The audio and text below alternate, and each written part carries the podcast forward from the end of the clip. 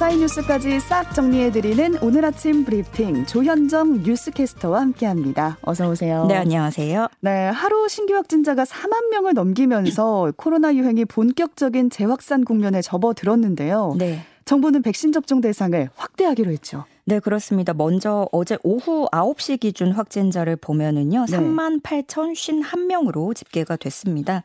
일주일 단위로 확진자 수가 두 배로 늘어나는 doubling 현상 열흘째 지속이 되고 있고요. 음.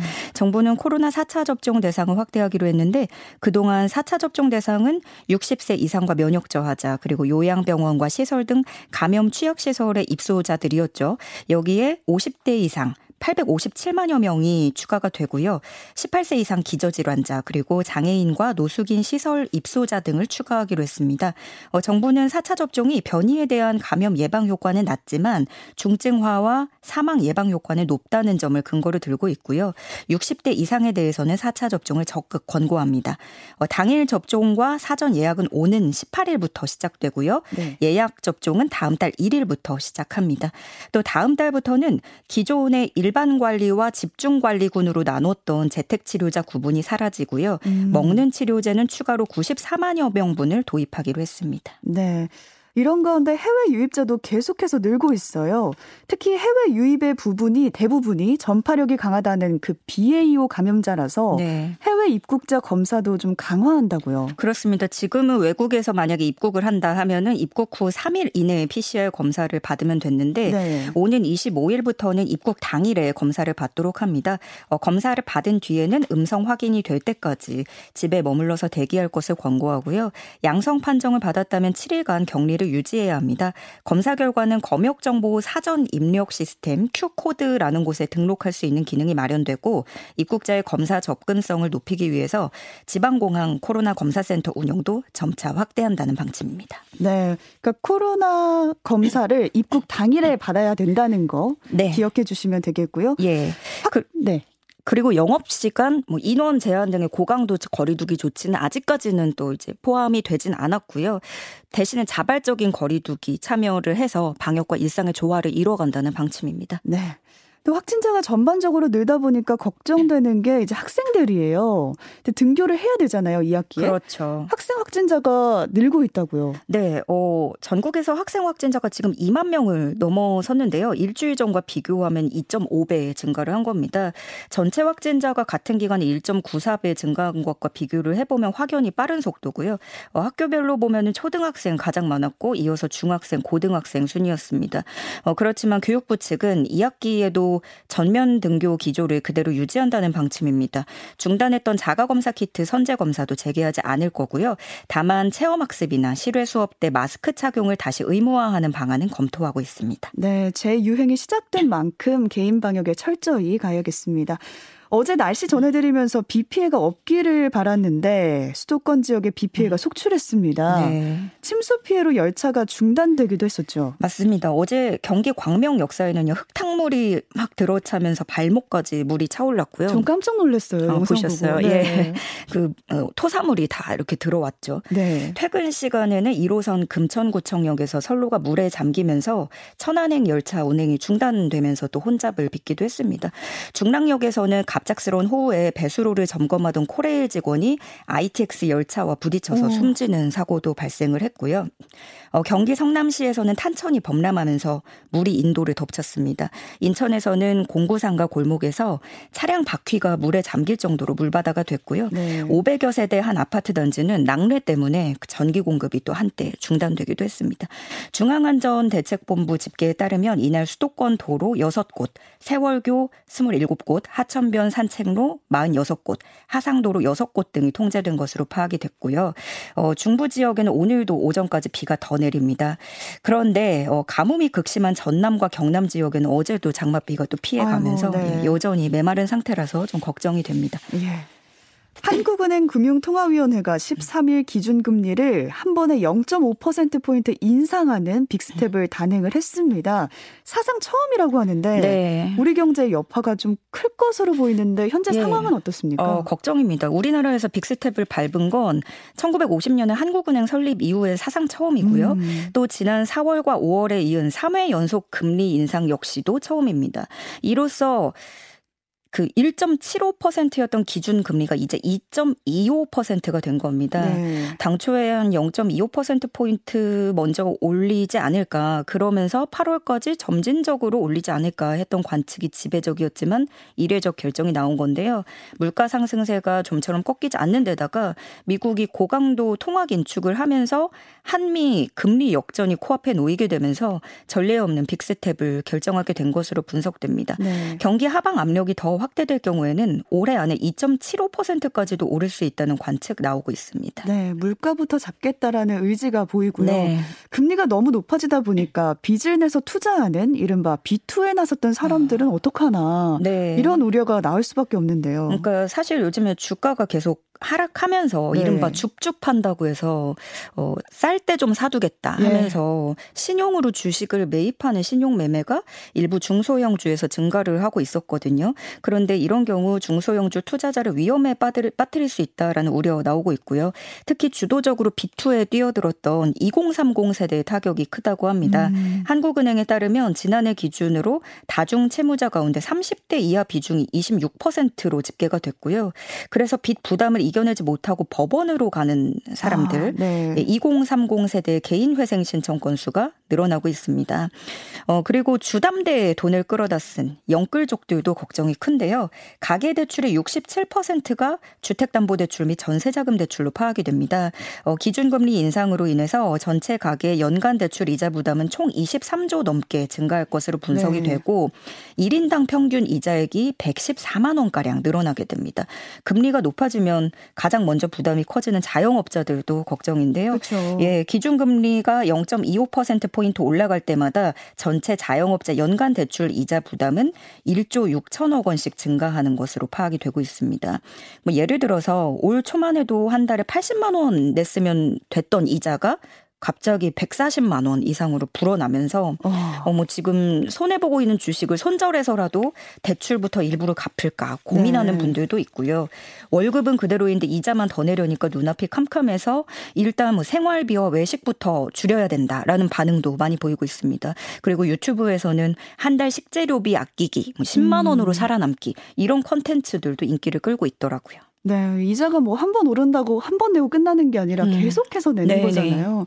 그래서 다들 걱정이 깊은데 음. 그러다 보니까 한때 암호화폐나 뭐 주식 시장으로 몰리던 눈길이 이제는 은행 예적금으로 쏠리기 시작했다고요. 네, 지금 코인이나 주식 시장 상황이 좋지가 않고 시중 은행들이 일제히 예적금 금리를 올리면서 네. 은행권에서 연 3%대 예금 또 연 5%대 적금 상품을 쉽게 찾을 수 있게 됐습니다. 오. 안전 자산을 선호하는 현상이 뚜렷해지면서 마땅한 투자처를 찾지 못한 자금이 정기 예적금으로 좀 이동하기 시작하는 그런 분위기가 읽혀지고 있는데요.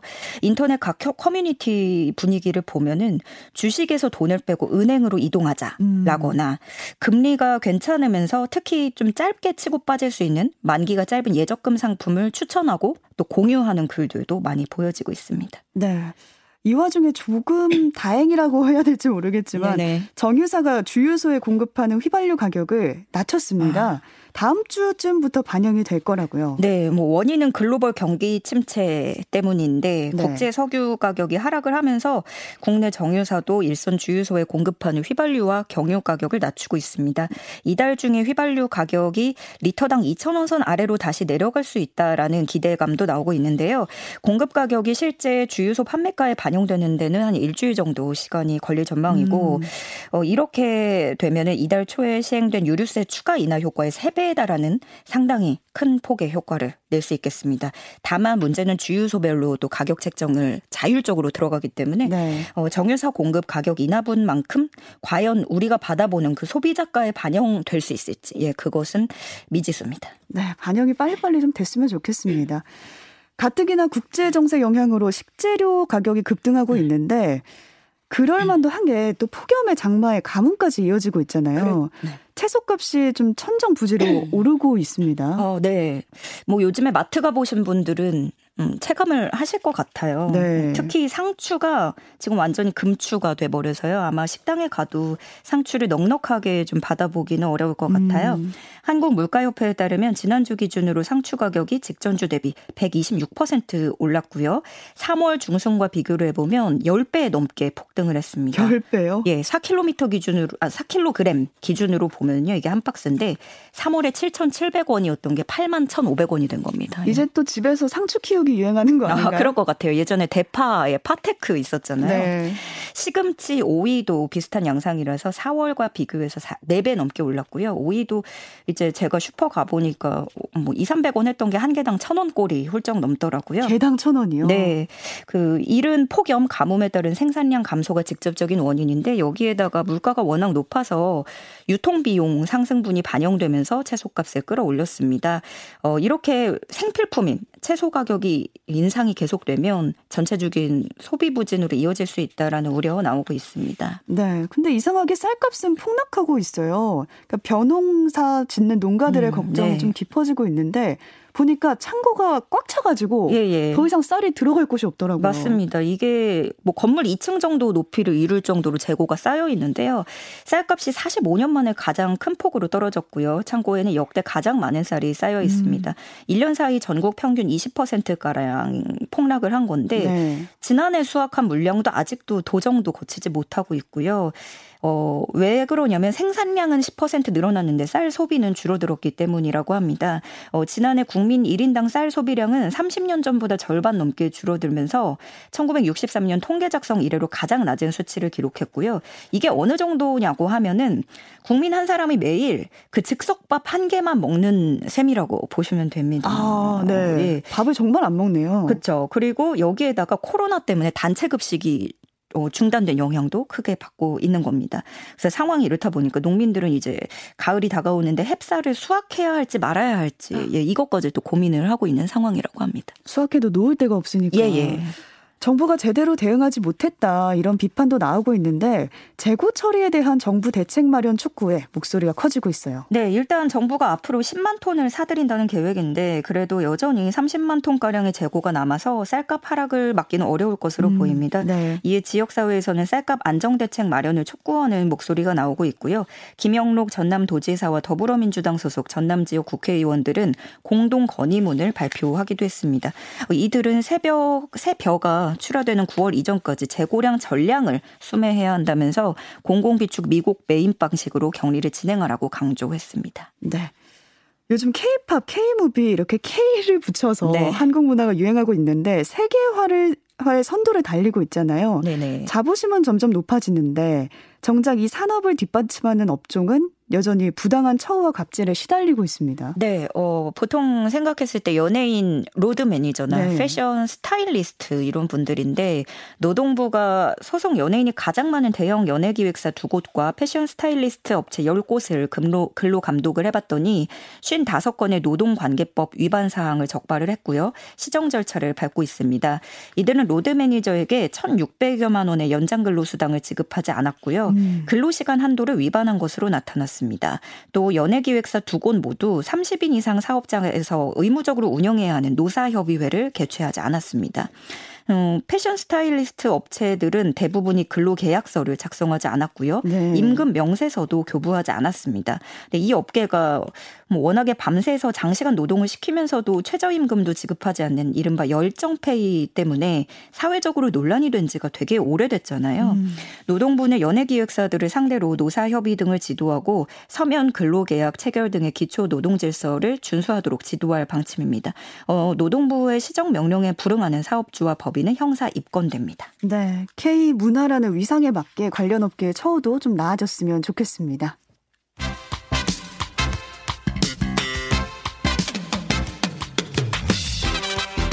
네, 이어서 스포츠 뉴스 전해드립니다. 어제 축구 팬들이 기대하던 그 경기가 바로 아, 펼쳐졌는데요. 네. 서울 월드컵 경기장에서 팀 K리그 또 토트넘이 친선 경기를 가졌습니다. 손흥민 선수도 뛰면서 A매치 못지않은 관심이 쏠렸습니다. 예, 손흥민 소속팀 토트넘이 K리그 대표로 구성된 팀 K리그를 6대 3으로 이겼습니다. 네. 비록 친선 경기이긴 했지만 K리그의 자존심을 지키려는 팀 K리그와 프리시즌 일정의 첫 경기에서 승리하려는 토트넘은 정말 뜨거운 승부를 펼쳤습니다. 골이 많이 나왔네요. 네, 특히 후반 시작과 함께 이제 손흥민과 케인이 투입되면서 손캐 듀오가 음. 예, 그렇게 보고 싶었던 손캐 듀오를 한 예, 어, 상암에서 이제 첫 모습을 보게 됐고요. 이들 단짝은 하이라이트를 장식 하면서 후반전에 골 잔치를 열었습니다. 어, 손흥민 선수와 해리 케인의 손캐 듀오는 후반전에만 각각 두 골씩 모두 네 골을 넣으면서 아. 어, 진짜 뭐 한여름 장맛비를 뚫고 경기장을 찾은 팬들을 즐겁게 했고요. 네. 손흥민 선수와 케인 선수는 득점할 때마다 경기장을 가득 메운 6만 4천여 명의 관중들이 이제 막 열광을 했고 승패를 다 떠나서 이렇게까지 즐거워하시는 모습 참 오랜만에 본 것 같아요. 모처럼 즐겁고 신나는 경기였다고 전해집니다. 네, 한여름 밤의 축제였던 것 같고요. 제작진도 보느냐고 못 잤다고 합니다. 다들 피곤하실 거예요. 네, 여기까지 조현정 뉴스캐스터와 함께했습니다. 고맙습니다. 네, 고맙습니다.